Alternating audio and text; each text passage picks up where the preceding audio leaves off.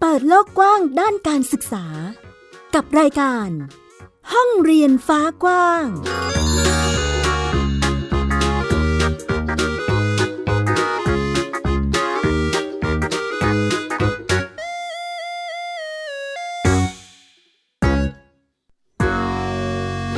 สวัสดีค่ะ กลับมาพบกับมิวอัยดาสนศรีเช่นเคยกับรายการห้องเรียนฟ้ากว้างค่ะ พาติดตามสถานการณ์ การศึกษา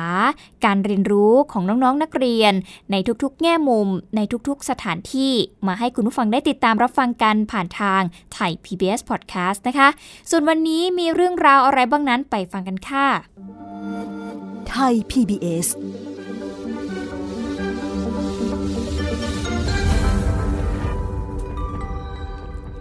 เป็นที่แน่ชัดแล้วนะคะว่าจะไม่มีการเลื่อนเปิดเทอมอีกแล้ว เพราะว่าฟันธงมาแล้วนะคะเป็นที่เรียบร้อย จากทางกระทรวงศึกษาธิการว่า วันพรุ่งนี้ 14 มิถุนายน 2564 จะทำการเปิดเทอมให้กับน้องๆนนักเรียนทั่วประเทศค่ะ ซึ่ง สถานการณ์ของโควิด -19 ก็ยังไม่ได้คลี่คลายสักเท่าไหร่ในสถานการณ์แบบนี้นะคะ คุณผู้ฟัง แต่ว่ารูปแบบการเรียนการสอนยังคงเป็นแบบผสมผสานอยู่ ไม่บังคับให้มีการจัดการเรียนการสอนที่โรงเรียน ส่วนจังหวัดที่ยังเป็นสีแดงเข้มนะคะทางกระทรวงไม่อนุญาตให้เรียนที่โรงเรียนนั่นเองค่ะ ซึ่งนางสาวตรีนุชเทียนทองรัฐมนตรีว่าการกระทรวงศึกษาธิการก็ยืนยันนะคะว่า เปิดภาคเรียนที่ 1 ปีการศึกษา 2564 ของสถานศึกษาทุกแห่ง ในสังกัดกระทรวงศึกษาธิการยังคงเป็นไปตามกำหนดเดิม คือวันพรุ่งนี้ 14 มิถุนายนค่ะ โดยสถานศึกษาสามารถจัดการเรียนการสอนได้หลายรูปแบบด้วยกัน ตามแนวทางที่ทางกระทรวงได้ประกาศไปทั้ง 5 รูปแบบ ก็คือ on-site ออนไลน์ on-air on-demand และ on-hand นั่นเองนะคะ ซึ่งถ้าพื้นที่ไหนสามารถจัดการเรียนการสอนแบบปกติได้ ก็ไม่ควรจำกัดสิทธิ์ หรือลดโอกาสการเรียนรู้ของนักเรียนค่ะ แต่ถ้าพื้นที่ใดที่ยังมีความเสี่ยงอยู่อันนี้ก็ต้องเลือกรูปแบบการเรียนการสอนที่มันมีความปลอดภัยกับผู้เรียน และก็ผู้สอนอย่างสูงสุดค่ะ โดยสามารถจัดการเรียนการสอนแบบผสมผสานได้ตามความเหมาะสมเลยนะคะ โดยทางปลัดกระทรวงศึกษาธิการเองก็ระบุนะคะว่ามีการแยกดำเนินการเปิดเทอมตามพื้นที่สี ก็คือ 1. สีแดงเลือดหมู 4 จังหวัดด้วยกันนะคะ อันนี้จะเปิดเรียนพร้อมกับจังหวัดอื่น ๆ ทั่วประเทศ แต่ว่าไม่อนุญาตให้เรียนที่โรงเรียนหรือว่า on-site ได้ แต่สอนวิธีอื่นได้ค่ะ อย่างเช่น สอนออนไลน์ โดยการใช้คอมพิวเตอร์ แท็บเล็ต ใช้วิธีการสอนแบบ on-air นะคะหรือว่าให้เอกสารไปทำงานที่บ้าน เด็กสามารถที่จะเรียนผ่านโทรทัศน์ หรือว่าอุปกรณ์ที่โรงเรียนสนับสนุนให้ ถือเป็น on-hand หรือว่า on-demand นั่นเองค่ะ 2 ก็คือพื้นที่สีแดงนะคะ17 จังหวัดด้วยกัน และมีพื้นที่สีส้ม 56 จังหวัด อันนี้เนี่ยสามารถที่จะมีการเรียนการสอนแบบผสมผสาน ได้ทั้ง on-site ออนไลน์ on-air แต่การเรียนแบบ on-site เนี่ยให้มีการทบทวนมาตรการ โดยโรงเรียนเนี่ยจะต้องผ่านเกณฑ์การประเมินThai Stop COVID Plus นะคะซึ่งกระทรวงศึกษาธิการขอให้โรงเรียนที่ผ่านเกณฑ์การประเมิน และจะเปิดเรียนที่โรงเรียนเนี่ย ไปทำเรื่องที่คณะกรรมการโรคติดต่อจังหวัด เพื่อขออนุญาตทำการเรียนการสอนในสถานศึกษาต่อไปนะคะสำหรับพื้นที่กรุงเทพมหานครมีการเรียนการสอน on school line ค่ะ ส่วนใหญ่ครูแล้วก็นักเรียนเนี่ยเขาจะมี LINE group กันค่ะ คุณผู้ฟัง ซึ่งตั้งแต่วันที่ 17 พฤษภาคมเป็นต้นมาเนี่ยมีการทดลองระบบแล้วนะคะ ครูจะมีการส่งคลิปวิดีโอไปให้ผู้ปกครองในไลน์กรุ๊ปค่ะ โดยผู้ปกครองนะคะจะมาขอรับเอกสารใบงานที่โรงเรียน หรือว่าอาจจะให้จัดส่งไปที่บ้านก็ได้นะคะ เมื่อนักเรียนทำการบ้านเสร็จเรียบร้อยแล้ว อันนี้ก็สามารถดาวน์โหลดเอกสารกลับมาที่คุณครูได้นั่นเองค่ะ ก็เป็นการเรียนการสอนในพื้นที่กรุงเทพมหานครนั่นเอง ก็เป็นบรรยากาศของการเตรียมเปิดเทอมในวันพรุ่งนี้นั่นเองนะคะ ก็เป็น ประกาศอย่างเป็นทางการที่นำมาเล่าให้คุณผู้ฟังได้ฟังกันว่า เมื่อเปิดเทอมแล้วในแต่ละพื้นที่สามารถที่จะเรียนในรูปแบบใดบ้าง ก็ต้องมาดูกันนะคะว่าแต่ละจังหวัดเนี่ยพื้นที่สีอะไรอย่างกรุงเทพมหานครยังคงเป็นพื้นที่สีแดงเข้ม หรือว่าเป็นพื้นที่ที่ต้องเข้มงวดเป็นพิเศษนะคะก็ยังไม่สามารถที่จะไปโรงเรียนได้ ดังนั้นเด็กๆต้องเรียนในรูปแบบอื่นๆต่อไป แต่ว่าพื้นที่อื่นๆนะคะสีส้มหรือว่าสีแดงเลือดหมูต่างๆ เหล่านี้เนี่ย ก็ต้องดูอีกทีว่าจะมีการจัดการเรียนการสอนแบบไหน ก็แล้วแต่ละโรงเรียนนะคะเพราะว่าเขาก็จะดูตามความเหมาะสมของแต่ละพื้นที่นะคะ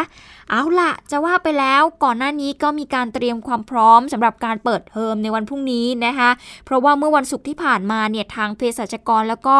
เจ้าหน้าที่ศูนย์บริการฉีดวัคซีนโควิด -19 มหาวิทยาลัยรังสิตก็มาติดตามอาการไม่พึงประสงค์ กับคุณครูแล้วก็บุคลากรในโรงเรียนวัดรังสิตตำบลหลัก 6 อำเภอเมืองปทุมธานีค่ะ กว่า 20 คนนะคะ ซึ่งเป็นหนึ่งในกลุ่มที่ได้รับวัคซีนโควิด -19 เข็มแรกเมื่อต้นเดือนที่ผ่านมา เพื่อช่วยกันควบคุมการแพร่ระบาดในพื้นที่ โดยเฉพาะจากคลัสเตอร์ ตลาด แล้วก็โรงงานที่อยู่ใกล้กับโรงเรียนนั่นเองนะคะ แม้ว่าโรงเรียนแห่งนี้จะมีการผ่านเกณฑ์การประเมินความพร้อม ก่อนเปิดภาคเรียนทั้งหมด 44 ข้อของทางกรมอนามัย แต่ผู้ที่ปฏิบัติงานในพื้นที่เองก็เห็นนะคะว่า ควรที่จะมีแผนเผชิญเหตุ แล้วก็มีการซักซ้อม ถ้าหากเกิดการติดเชื้อขึ้นในโรงเรียน เพื่อสร้างความมั่นใจในการบริหารจัดการอย่างไม่ตระหนกนั่นเอง ผู้อำนวยการโรงเรียนวัดรังสิตคุณสาวนีดาบทอง แล้วก็ผู้ช่วยศาสตราจารย์ณเรศ พันธราธรนะคะซึ่งเป็นประธานศูนย์ ฉีดวัคซีนโควิด -19 มหาวิทยาลัยรังสิตจะมาพูดคุยเกี่ยวกับการเตรียมความพร้อมก่อนการเปิดเทอมในครั้งนี้ เกี่ยวกับการฉีดวัคซีนของบุคลากรทางการศึกษากันค่ะมาตรการ 44 ข้อเนี่ยคือเป็นการเตรียมความพร้อมของโรงเรียน และเป็นมาตรการในการเฝ้าระวัง แต่ว่าพอในสถานการณ์จริงเนี่ยมันเออาจจะเกิดเหตุการณ์ที่ไม่คาดคิดไม่คาดฝันเกิดขึ้นได้ ราะฉะนั้นเนี่ยเราต้องเตรียมความพร้อมหรือแผนเผชิญเหตุในการที่จะแก้ปัญหากับทุกสถานการณ์ที่จะเกิดขึ้น เพราะการที่ฉีดวัคซีนแล้วไม่ได้หมายความว่าปลอดภัยทุกอย่างนะครับมันจะมีสิ่งที่ต้องดูแลเฝ้าระวังนะครับ แล้วก็ติดตามนะครับ ตรงนี้ที่เราจะทำยังไงที่จะภาษาคือตัดความเสี่ยงให้มากที่สุด รวมไปถึงเรามาติดตามก็คือว่ามาคุยกับทางโรงเรียนวัดลังสิตว่าเราเนี่ยอยากจะทำถึงขนาดว่าทำแผนปฏิบัติการ นะครับซักซ้อมเลยว่าถ้ากรณีที่โรงเรียนเกิดคลัสเตอร์ซึ่งเราก็คาดหวังอย่าให้เกิดนะ แต่ถ้ามันเกิดเนี่ยเราจะซ้อมวางแผนซ้อมปฏิบัติการตรงนี้เนี่ยเพื่อให้วันที่เมื่อเมื่อเกิดขึ้นจริงเนี่ยจะได้ไม่ต้องมานั่งตกใจแพนิคแล้วก็ไม่รู้จะทำอย่างไร ถ้าเราซ้อมไว้ตั้งแต่เบื้องต้นเนี่ยก็จะทำให้เขาเรียกว่าปัญหาเนี่ยจะถูกเข้าไปจัดการโดยเร็ว ส่วนที่จังหวัดเชียงใหม่เองนะคะโรงเรียนในเขตเทศบาลนครเชียงใหม่เองก็เตรียมความพร้อมสำหรับการเปิดเทอมในวันพรุ่งนี้นะคะ มีทั้งเรื่องของการจัดโต๊ะ โดยการเว้นระยะห่างค่ะ ให้นักเรียนนั้นนั่งสลับกันค่ะ แล้วก็สลับกันมาโรงเรียนชุดละหนึ่งสัปดาห์ เพื่อป้องกันการแพร่ระบาดนะคะ ผู้บริหารโรงเรียนวัฒโนไทยพายัพค่ะ ก็บอกว่าได้มีการปรับแผนการสอนใหม่ทั้งหมด งดกิจกรรมรวมกลุ่มทุกประเภทเลย ยกเว้นการเรียนการสอนที่มีคุณครูดูแลนะคะ ขณะที่โรงอาหารซึ่งเป็นจุดที่ต้องถอดหน้ากากอนามัยก็มีแผงกั้นค่ะ ย้ำให้นักเรียนทุกคนงดเว้นการพูดคุย ฉีดพ่นยาฆ่าเชื้อหลังเลิกเรียนทุกวันนั่นเองนะคะ เนื่องจากเด็กเรามีจำนวนเยอะพอสมควร ราะนั้นวิธีการจัดการเราก็คือทำยังไงให้เด็กเข้ามาเรียนจำนวนที่มันพอดีกับที่ทางสพทสบคกำหนดนะครับเพราะนั้นเราก็เลยจัดเด็กเอาเป็นครึ่งต่อครึ่ง วิธีการเราก็คือเด็กแต่ละห้องเราก็จะแบ่งเด็กเป็นห้องกอห้องขอนะครับสลับกัน เด็กห้องกอก็จะเรียนที่โรงเรียน ในขนาดเดียวกันเนี่ยเด็กห้องขอก็เรียนที่บ้าน ก็สลับกันเงี้ยไปเป็นสัปดาห์ต่อสัปดาห์ ส่วนที่จังหวัดสมุทรสาครนายวีรศักดิ์วิจิตแสงสีผู้ว่าราชการจังหวัด เป็นประธานที่ประชุมคณะกรรมการควบคุมโรคติดต่อ มีมติยังไม่ให้เปิดการเรียนการสอนค่ะ เนื่องจากว่ายังต้องการลดความเสี่ยงโควิดในโรงเรียน แล้วก็ใช้วิธีการเรียนการสอนแบบเดิมก็คือการเรียนแบบออนไลน์ แล้วก็ทีวีทางไกลไปก่อน ส่วนที่จังหวัดศรีสะเกดตอนนี้เริ่มทยอยฉีดวัคซีนให้กับคุณครูแล้ว แล้วก็บุคลากรทางการศึกษาด้วย ก่อนที่จะมีการเปิดเทอมค่ะ เพื่อควบคุมการระบาดของสถานศึกษาในช่วงเปิดเทอมนี้ในขณะที่โรงเรียนในจังหวัดศรีสะเกดส่วนใหญ่เนี่ยเปิดเทอมแบบออนไซต์ค่ะก็คือการเรียนเนี่ยสามารถเรียนในชั้นเรียนได้นะคะตั้งแต่วันที่ 14 มิถุนายนนี้เลย ก็จะเป็นการเรียนแบบผสมผสาน จะมีเพียงโรงเรียนบ้านตูมที่อำเภอศรีรัตนะเพียงแห่งเดียวเท่านั้นนะคะ ที่ยังไม่สามารถเปิดเรียนได้ เพราะว่าเป็นชุมชนที่มีผู้ติดเชื้อกว่า 90 คน ส่วนทหารกองพันทหารปืนใหญ่ที่ 6มณฑลทหารบกที่ 22 ค่ายสรรพสิทธิประสงค์นะคะจังหวัดอุบลราชธานี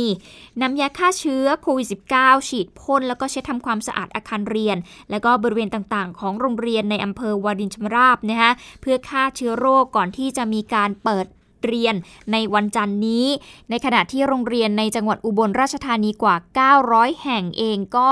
มีการจัดการเรียนในหลากหลายรูปแบบนะคะก็เป็นการผสมผสานตามความเหมาะสมของสภาพพื้นที่ภายใต้การควบคุมของสาธารณสุขค่ะ เช่นเดียวกับที่จังหวัดนครราชสีมากำลังพลแล้วก็จิตอาสาไปทำความสะอาด แล้วก็ฆ่าเชื้อภายในโรงเรียนบ้านหนองตันลุมปุกนะคะที่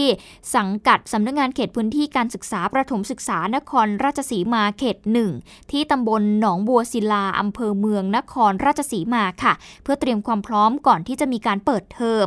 ซึ่งก็จะมีการเรียนการสอนแบบออนไซต์ก็คือเด็กๆ ไปโรงเรียนได้นะคะ ให้นักเรียนมาเรียนได้ตามปกติ ภายใต้การควบคุมโรคอย่าง เข้มงวดนั่นเองค่ะ ก็จะเห็นได้ว่าในแต่ละพื้นที่นะคะเตรียมความพร้อมกันแล้ว แล้วก็มีแผนในการที่จะรับมือกับแผนเผชิญเหตุนะแล้วก็มีความคืบหน้าเกี่ยวกับการฉีดวัคซีนให้กับคุณครูบุคลากรทางการศึกษาด้วย เพื่อเป็นการลดการแพร่ระบาดของเชื้อโควิด -19 นั่นเองนะคะ แต่ทั้งนี้ทั้งนั้นนะคุณผู้ฟังอย่างไรก็ตาม ผู้ปกครองเองก็ยังคงต้องกำชับ ลูกหลานของตัวเองว่าต้องดูแลตัวเองเป็นอย่างดี เรื่องของการรักษาความสะอาด การล้างมือบ่อยๆ หรือว่าการใส่หน้ากากอนามัยตลอดเวลาเป็นเรื่องจำเป็นนั่นเองนะคะ ไปต่อกันที่เรื่องนี้ค่ะ คุณผู้ฟังอย่างที่บอกไปสถานการณ์มันไม่ปกติโควิด -19 ยังคงระบาดอย่างต่อเนื่องนะคะทำให้เด็กๆหลายคนยังคงต้องเรียนออนไลน์อยู่ที่บ้าน ไม่สามารถไปเรียนที่โรงเรียนได้ โดยเฉพาะเด็กๆ ในกลุ่มที่เป็นเด็กประถมวัย อันนี้เนี่ยน่าเป็นห่วงค่ะ คุณผู้ฟัง เพราะว่าเขามีงานวิจัยนะคะชี้ออกมาชัดเลยค่ะว่าเด็กประถมวัยในช่วง 2-6 ปี ถ้าหากไม่ได้ไปโรงเรียน การเรียนรู้เนี่ยจะถดถอยมากกว่าเด็กวัยอื่น นี่ถือเป็นโจทย์ใหญ่มากๆสำหรับกระทรวงศึกษาธิการเลยค่ะ ที่ต้องตัดสินใจบนความเสี่ยงหลายด้านเลยทีเดียว เดี๋ยวเราจะไปติดตามประเด็นนี้กันกับคุณบุตรศิรินยิ่งเกียรติกุลค่ะ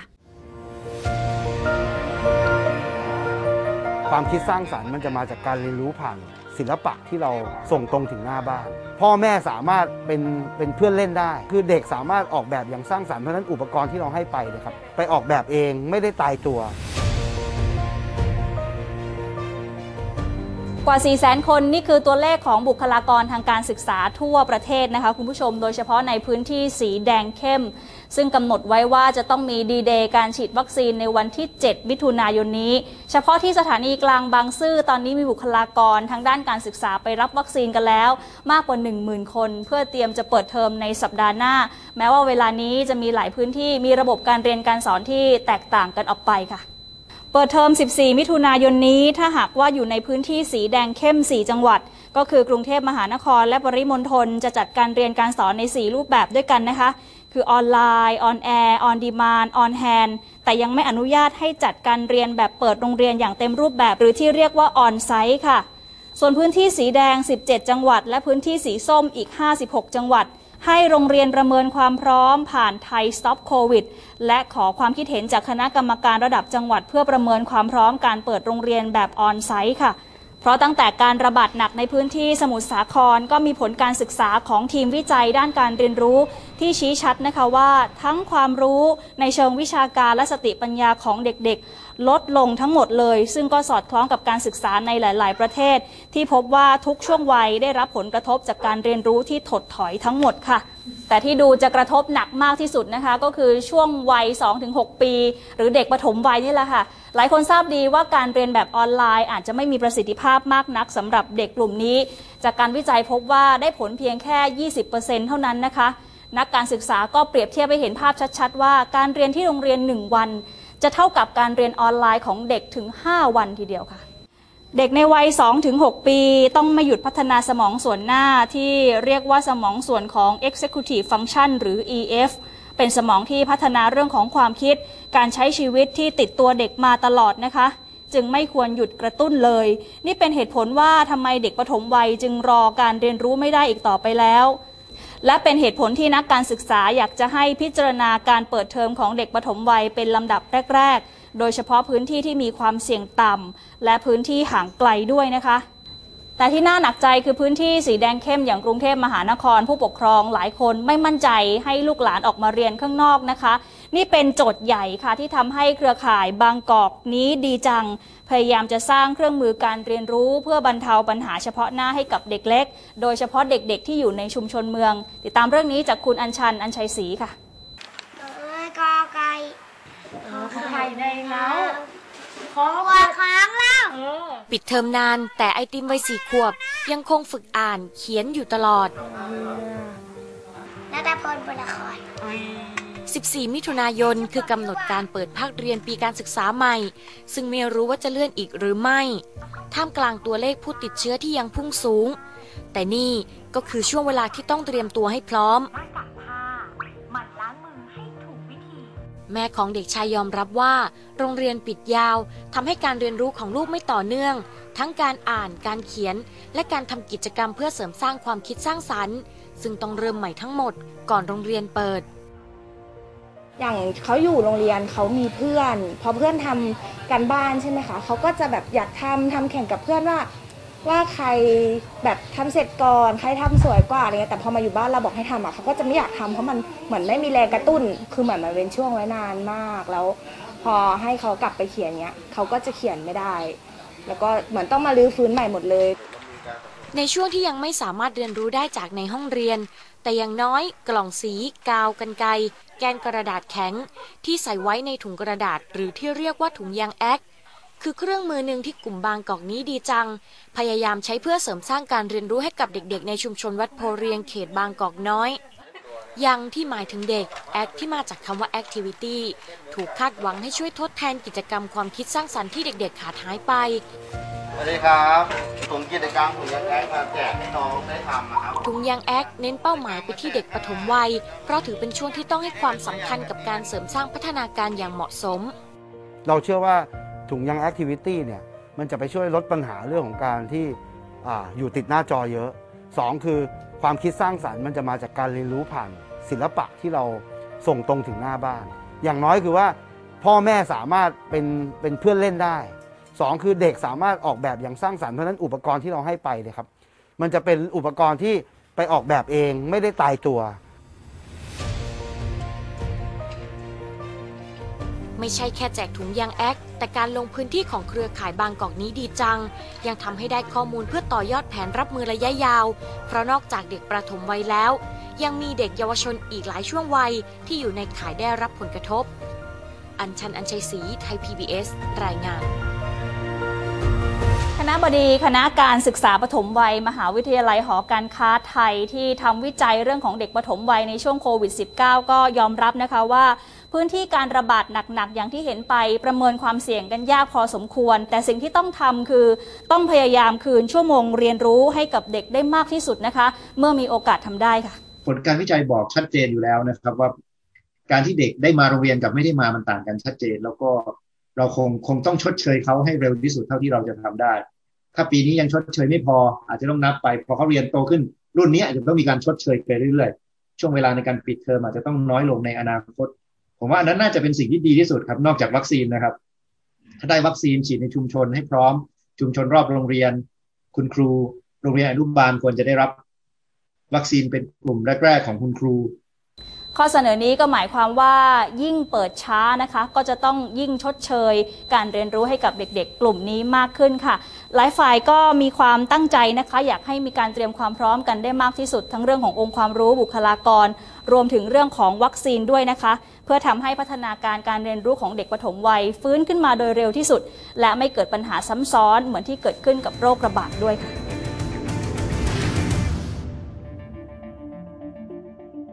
ส่งท้ายกับเรื่องนี้กันบ้างค่ะ คุณผู้ฟังยังคงเป็นเรื่องอาหารของน้องๆนนักเรียนนะคะ ไปกันที่โรงเรียนในอำเภอแม่ริมจังหวัดเชียงใหม่ค่ะ ที่นี่เขาเตรียมพัฒนาระบบการจัดการอาหารกลางวันให้กับนักเรียน เพื่อเป็นต้นแบบสร้างสุขภาวะ เน้นการนำวัตถุดิบเกษตรอินทรีย์ในพื้นที่ มาประกอบอาหารให้ถูกหลักอนามัย ปลอดภัยจากสารเคมี และก็ช่วยให้เกษตรกรนั้นมีรายได้ที่แน่นอนด้วย จะเป็นอย่างไรไปติดตามจากรายงานค่ะ แม้จะเป็นฟาร์มเพาะต้นอ่อนทานตะวันอินทรีย์เล็ก ๆ แต่ผลผลิตวันละ 40 กิโลกรัม ของเกษตรกรบ้านหนองปามันตำบลห้วยทรายอำเภอแม่ริมจังหวัดเชียงใหม่ ก็ได้รับรองจากกรมวิชาการเกษตร สามารถส่งจำหน่ายในห้างสรรพสินค้า หรือส่งต่างประเทศได้ นี่เป็นหนึ่งในวัตถุดิบ ที่ครูโรงเรียนบ้านหนองปลามัน เตรียมนำไปใช้ ปรับปรุงอาหารกลางวัน ของนักเรียนในปีการศึกษานี้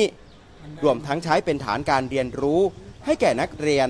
นำกลับมาปลูกในโรงเรียน เพื่อสร้างความมั่นคงทางอาหาร จะครึ่งหนึ่งครึ่งหนึ่งเป็นส่วนที่โรงเรียนทำได้เอง และอีกส่วนหนึ่งเราต้องพึ่งชุมชนอยู่นะครับก็มันก็จะเบาบางลงไปครึ่งหนึ่งก็ยังดีกว่าที่เราต้องมาซื้อมาสัมผัสทั้งร้อยเปอร์เซ็นต์ใช่ไหมฮะก็ พอเด็กได้มาตรงนี้ปุ๊บเขาได้ทำเขานี้เขาก็จะเกิดการเรียนรู้ ซึ่งวันหน้าเขาเขาก็จะนึกถึงว่าเขามาอยู่โรงเรียนเนี่ยเขาได้ทานผักที่ปลอดภัย ปลอดสารพิษ ตอนนี้พยายามรวมกลุ่มชาวบ้านเนาะให้ปลูกผักพวกนี้กันเยอะๆแล้วก็พยายามไปนำเสนอให้กับทางโรงเรียน เพื่อลดภาระที่ว่าพ่อค้าในโรงเรียนมักจะไปซื้อผักที่ตลาด ซึ่งไม่ปลอดภัยมีสารเคมีเยอะอย่างที่ที่เรารู้กัน แต่ถ้าชาวบ้านช่วยกันปลูก เราดูแลกันเอง ผักปลอดสารปลอดสารปลอดภัย ให้ลูกหลานเราในโรงเรียนได้ทานกัน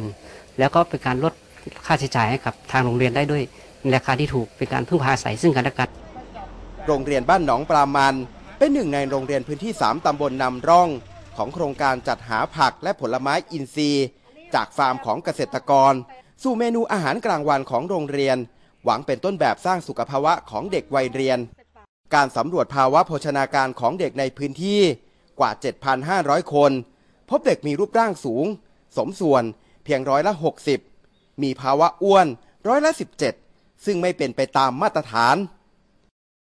กิจกรรมนำร่องสี่ปอ คือการปลูก ผลิตพืชอินทรีย์ ปรุง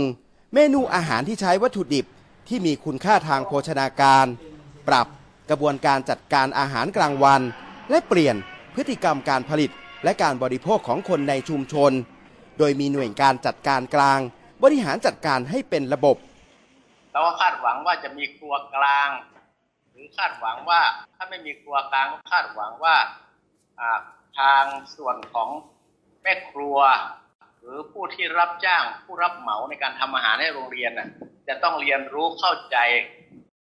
ปรับเมนูต่างๆ รวมทั้งทำอย่างไรที่จะปรุงให้เด็กได้สนใจหันมาบริโภคพืชผัก และพืชผักอินทรีย์พืชผักพื้นบ้านพวกนี้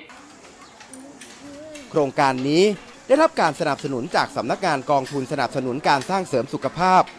โดยความร่วมมือของมหาวิทยาลัยแม่โจ้และมูลนิธิเสริมวิถีบริโภคอาหารเพื่อสุขภาพ โดยคณะทำงานตั้งเป้าขยายพื้นที่โครงการ ให้ครอบคลุมทั้งอำเภอ และต่อยอดไปยังอำเภออื่น ๆ ที่มีความพร้อม เพื่อให้เด็กได้รับประทานอาหารที่ปลอดภัย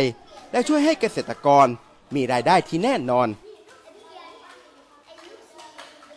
และทั้งหมดนี้คือห้องเรียนฟ้ากว้างที่นำมาฝากคุณผู้ฟังในวันนี้นะคะ ก็เป็นสถานการณ์ที่นำมาให้ได้ติดตามกันว่าเป็นอย่างไรกันแล้วบ้าง ที่สำคัญแน่ๆ วันพรุ่งนี้น้องๆ เปิดเรียนกันเป็นที่เรียบร้อยแล้วทั่วประเทศนะคะ ไม่ว่าจะเรียนแบบ on-site ออนไลน์ on-hand หรือว่าในรูปแบบใด ๆ ก็ตามเป็นกำลังใจให้กับน้องๆทุกคน แล้วก็เป็นกำลังใจให้กับคุณครูด้วยในการสอน ทุกรูปแบบเลย ยิ่งโดยเฉพาะการเรียนออนไลน์ ต้องใช้พลังเยอะมาก ที่สำคัญผู้ปกครองค่ะ เป็นกำลังใจให้ด้วย เพราะว่าตอนนี้คุณอาจจะต้องดูแลลูกหลานของคุณมากกว่าปกตินะคะ ก็เป็นกำลังใจให้กับทุกๆ คน ผ่านพ้นวิกฤตนี้ไปด้วยกันนะคะ เอาละวันนี้หมดเวลาของรายการแล้วค่ะติดตามกันได้ใหม่ วันนี้หมดเวลาแล้วอายดาสนศรีลาไปก่อนสวัสดีค่ะ ติดตามรายการได้ที่ www.thaipbspodcast.com แอปพลิเคชันย PBS Podcast หรือฟังผ่านแอปพลิเคชัน Podcast ของ iOS Google Podcast Android Podbean SoundCloud และ Spotify ติดตามความเคลื่อนไหวของรายการและแสดงความคิดเห็น โดยกดถูกใจที่ facebook.com/thaipbspodcast